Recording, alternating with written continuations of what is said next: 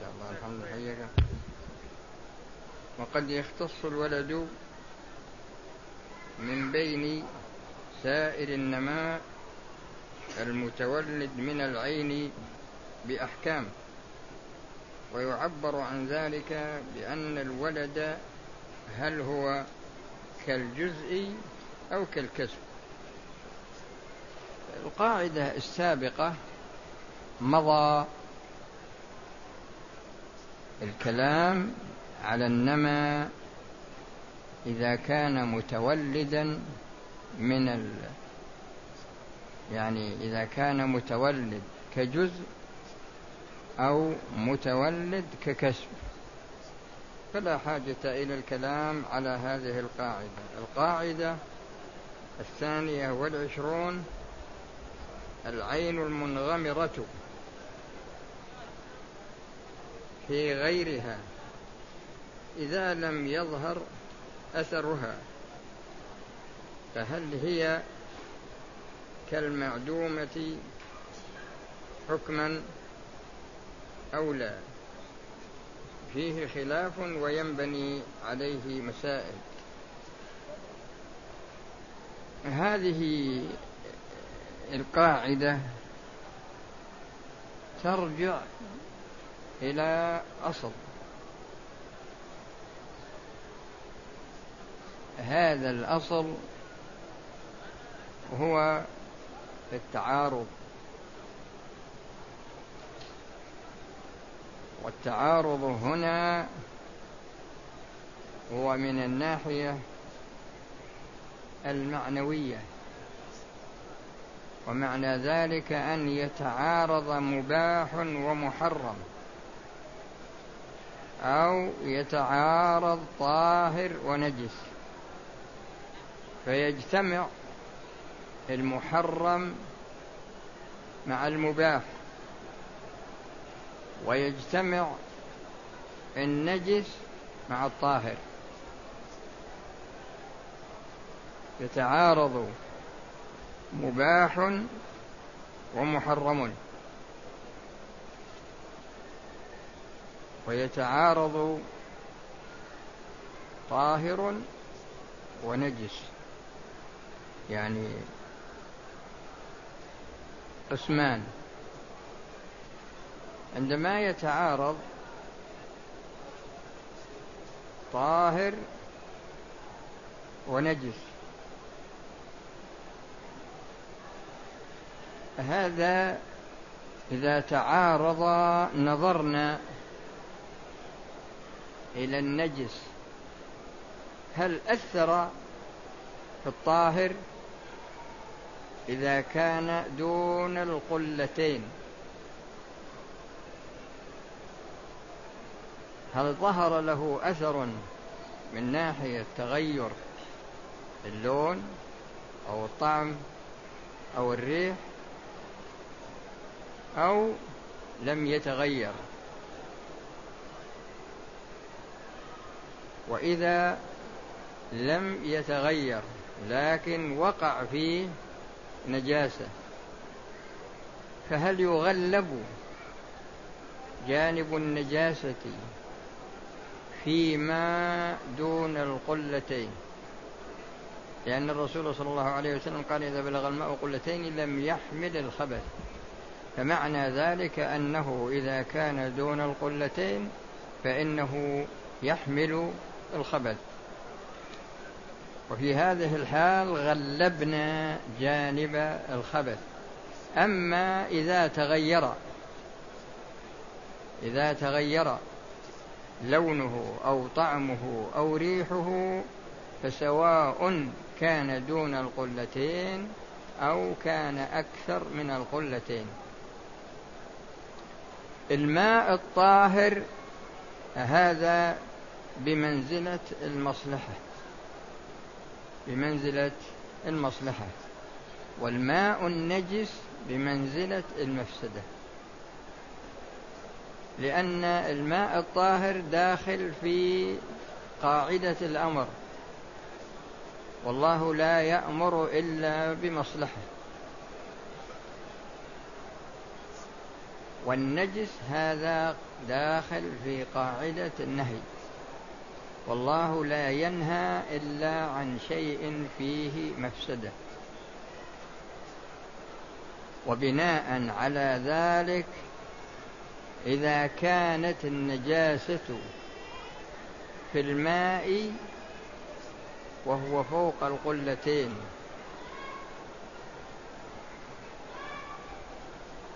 وتغير لونه أو طعمه أو ريحه فهنا المفسدة أرجح من المصلحة.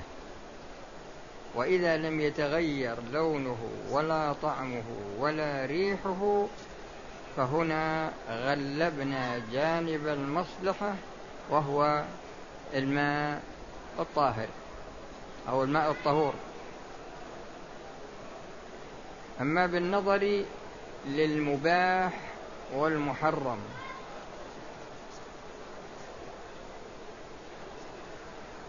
ف يعني يوجد أمر محرم ولكنه يوجد ماء محرم أو أو توجد مادة محرمة. وتوجد مادة مباحة. اختلط المباح بالمحرم. فهل نقول إن هذا ال... الذي اختلط مباح بمحرم؟ هل نقول إنه صار محرما مطلقا؟ أو نقول إنه مباح مطلقا. أو نقول إنه يختلف. والجواب نعم. لا بد من تفصيل الكلام عليه. وله ثلاث حالات. الحالة الأولى أن يكون المباح هو الكثير والمحرم هو القليل. المباح هذا يعتبر مصلحة والمحرم هذا يعتبر مفسدة. وإذا تعارضت المصلحة والمفسدة وكانت المصلحة هي الراجحة غلبنا جانب المصلحة واعتبرنا المفسدة كأنها معدومة. الصورة الثانية أن يكون العكس تكون المفسدة هي الغالبة والمصلحة قليلة. في هذه الحال نغلب جانب المفسدة ونعتبر المصلحة بمنزلة العدم. وإذا تساوت المصلحة والمفسدة منعنا ذلك بناء على أن درء المفاسد مقدم على جلب المصالح. وإذا سمعت هذه القاعدة فإنها في هذه الصورة فقط.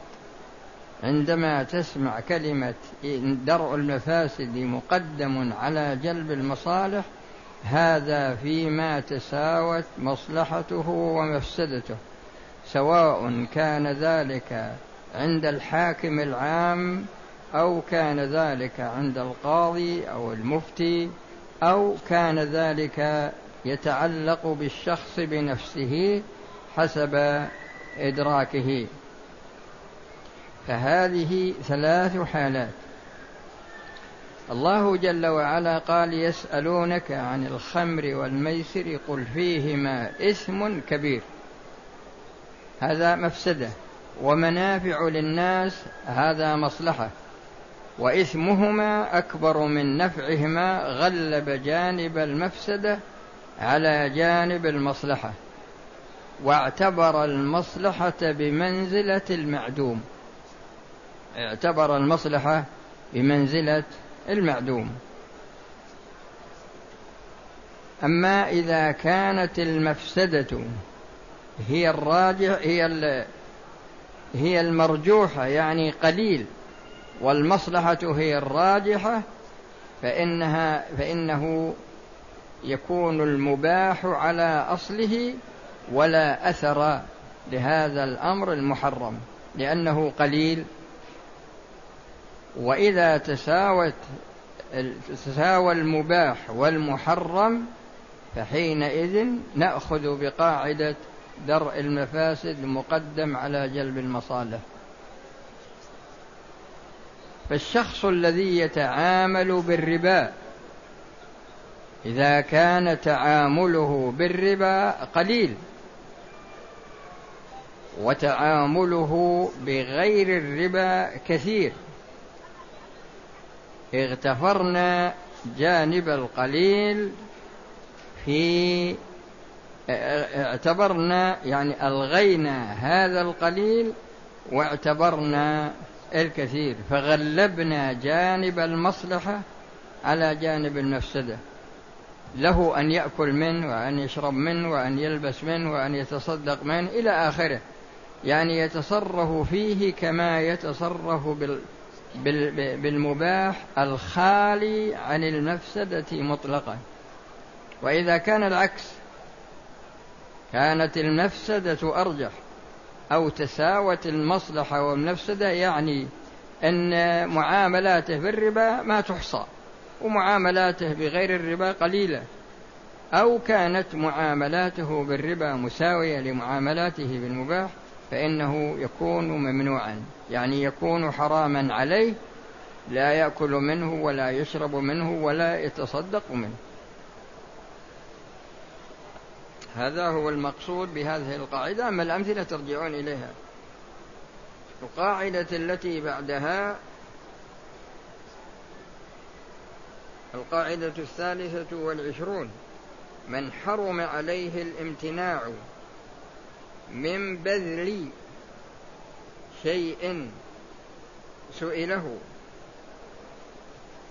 فامتنع فهل يسقط إذنه بالكلية أو يعتبر ويجبره الحاكم عليه من حرم عليه الامتناع من بذل شيء سئله فامتنع فهل يسقط إذنه بالكلية أو يعتبر ويجبره الحاكم عليه.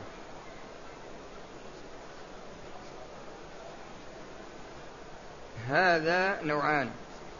أحدهما أن يكون المطلوب منه إذنا مجردا. إذنا مجردا. والثاني أن يكون المطلوب منه تصرفا بعقد أو فسخ أو غيرهما. هذه القاعدة هذه القاعدة لها تعلق في دلالة النهي والنهي الأصل فيه التحريم. فلا يخرج عن هذا الأصل ويصرف إلى الكراهة مثلا إلا بدليل يخرج هذا النهي عن الأصل ويلحقه بقاعدة المكروه لأن المحرم هو ما يثاب فاعله ويعاقب تاركه قصدا مطلقا. أما المكروه فإنه يثاب تاركه ولا يعاقب فاعله ولا يعاقب فاعله. على هذا الأساس إذا كان هذا الشخص طلب منه إذن فقط لكن يجب عليه أن يأذن ويكون آثما إذا منع. يجب عليه إذا طلب منه ويحرم عليه إذا منع. فما هو المخرج؟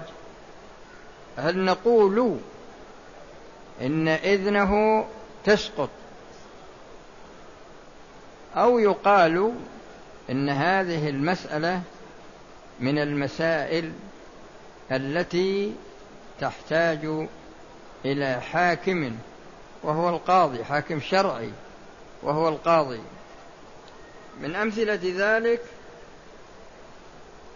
الإنسان عندما تكون له زوجة تكون له زوجة ويكون عليها واجب من الواجبات. سواء كان هذا الواجب بإيجاب الله كرمضان أو كان بإيجاب من الله والسبب هو العبد كالزواجر والجوابر أو واجب بإذن أو واجب بإيجاب العبد على نفسه كصوم النذر. فعندما تريد المرأة أن تؤدي هذا الواجب هل لزوجها حق أن يمنعها؟ هل لزوجها حق أن يمنعها؟ لمجرد إذن تقول له أريد أن أحج الفرض أريد أن أقضي حجا فاسدا أريد أن أعتمر عمرة الإسلام أريد أن أصوم شهرين متتابعين كفارة من كفارة القتل ولا كفارة الجماع في نهار رمضان. أريد أن أفعل هذا الشيء. هل نقول له حق أن يمنعها أو ليس له حق؟ ومن حيث الأصل ليس له حق. لا يجوز له أن يأذنها أن يأذن لها. لا يجوز له أن ألا يأذن لها يعني لا يجب عليه أن يأذن لها. وإذا لم يأذن فلا مانع من أن تحج بدون إذنه. لماذا؟ لأن حق الرجل عارض وحق الله هو الأصل. وحق الزوج هذا حق مؤقت وحق الله هذا حق دائم. فلا يغلب هذا على هذا وبناء على ذلك فإنها تفعل الواجب ولو لم يأذن. الثاني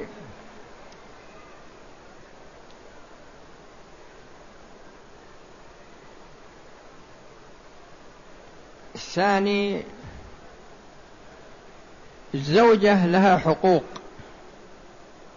على الرجل حقوق واجبة من النفقة والكسمة والكسوة والسكنى. وإذا كان عنده بهائم وجب عليه الإنفاق عليها.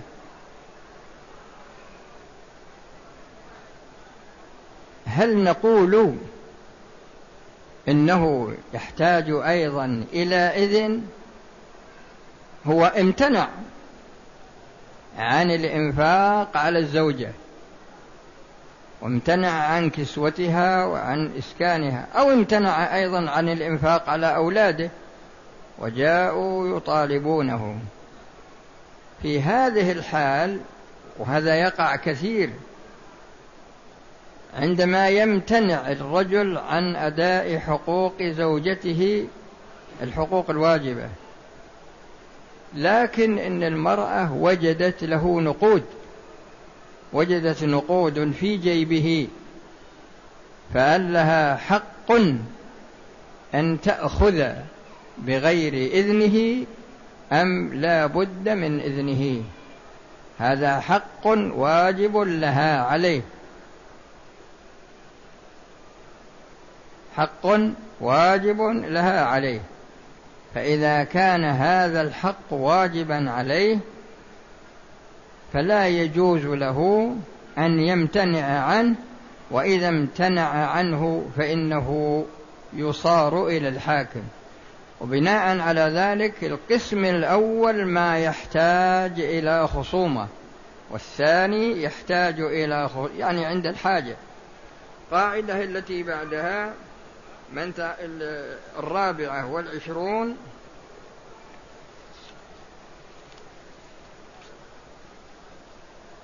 من ثبت له ملك عين ببينة أو إقرار فهل يتبعها ما يتصل بها أو تولد منها أم لا؟ من ثبت له ملك عين ببينة أو إقرار فهل يتبعها ما يتصل بها أو تولد منها أم لا؟ ها؟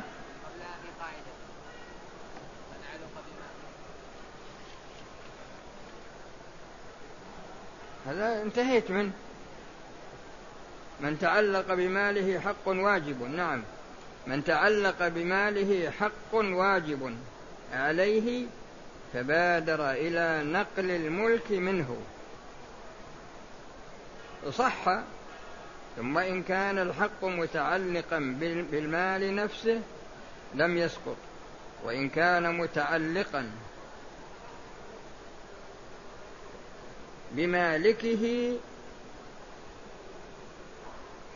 لمعنى زال بانتقاله عنه سقط. وإن كان لا يزول بانتقاله لم يسقط على الأصح. من تعلق بماله حق واجب عليه فبادر إلى نقل الملك عنه. صح. ثم إن كان الحق متعلقا بالمال نفسه لم يسقط. هذا قسم. وإن كان متعلقا بمالكه لمعنى زال بانتقاله عنه سقط. وإن كان لا يزول بانتقاله لم يسقط على الأصح. الشخص تجب عليه حقوق.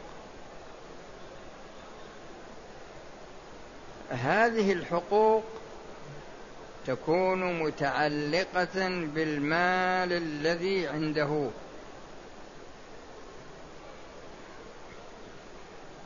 تكون متعلقة أما بذات المال وإلا بذمة الشخص. ما بعين المال وإلا بذمة الشخص. لكن تصرف ونقل هذا المال عن ملكه.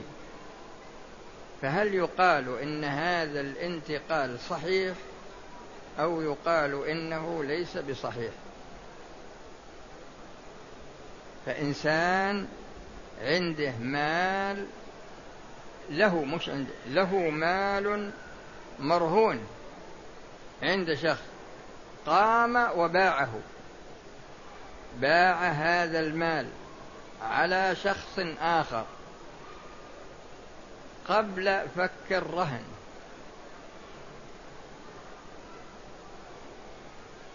في هذه الحال هل نقول إن العقد صحيح أو نقول إن العقد ليس بصحيح؟ والجواب هو أن العقد ليس بصحيح لأن الحق متعلق بعين المال. لأن الحق متعلق بعين المال فلا يسقط. إنسان عنده مال كثير. بعد تمام الحول أخرج هذا المال. هذا المال متعلق به زكاة. فهل نقول إن الزكاة متعلقة بالذمة؟ أو نقول إن الزكاة متعلقة بالمال؟ فإن قلنا إنها متعلقة بالمال فلا يصح نقل ما يساوي الزكاة. فلا يصح نقل ما يساوي الزكاة. ولا فرق في ذلك بين تكون إبل أو غنم أو بقر أو مثلا أو نقود أو عروض تجارة. فالمهم أننا إن قلنا إنها متعلقة بالمال فإن مقدار الزكاة منها لا يدخل في عقد التصرف. وإن قلنا إن الزكاة متعلقة بالذمة فإن التصرف صحيح وتجب عليه الزكاة. وتجب عليه الزكاة. القاعدة التي بعدها القاعدة الخامسة والعشرون. من ثبت له ملك عين ببينة أو إقرار فهل يتبعها ما يتصل بها أو تولد منها أم لا؟ هذا هذه القاعدة يقصد منها. أن يعتدى على ماله أو يضل ويستولي عليه شخص مثل اللقطة السرقة الغصب وما إلى ذلك. فالغصب مثلا بقي عند شخص عشر سنوات. ثم إن الشخص الذي غصب منه هذا المال وجده عند ذلك الشخص بعد مضي هذه المدة. فهل نقول إن النماء المتولد من هذه العين تابع لها؟ تابع لها. أو نقول إنه يأخذ ما ظل فقط. وما تولد فإنه يكون للغاصب. وهكذا لو لو مثلا غصب أو سرق مثلا مبلغ من المال واشتغل فيه في التجارة حتى بلغ أموالا كثيرة لأن نفرض أن أخذ عنده عشر سنوات عشرين سنة يبيع فيه ويشتري. ففي هذه الحال هل نقول إن هذا المال ليس له حق فيه؟ يعني ليس لصاحبه الأصلي حق إلا مقدار المال الذي سرق منه أو غصب. أو نقول إن هذا النمى يكون تابعا للأصل وعلى هذا الأساس يأخذ نماء الحيوان ويأخذ نماء التجارة ولا يكون للسارق ولا للغاصب أي حق. القاعدة موضوعة لهذا الأمر.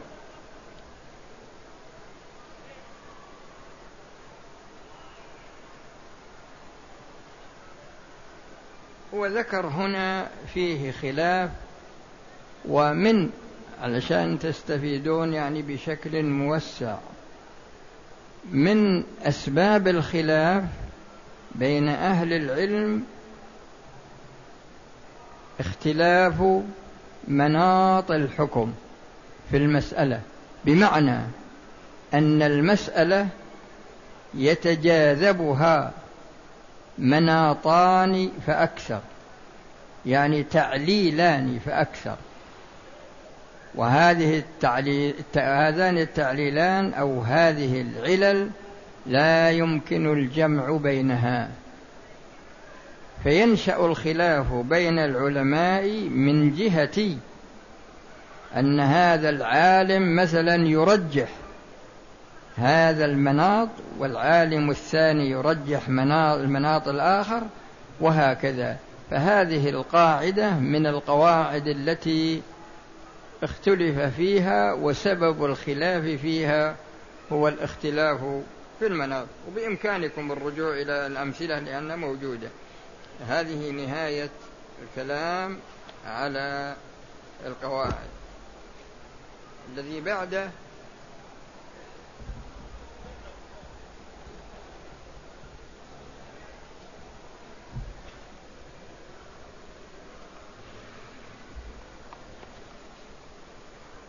سبق الكلام على المقدمات وسبق الكلام على الحكم التكليفي وعلى أكثر أنواع الحكم الوضعي.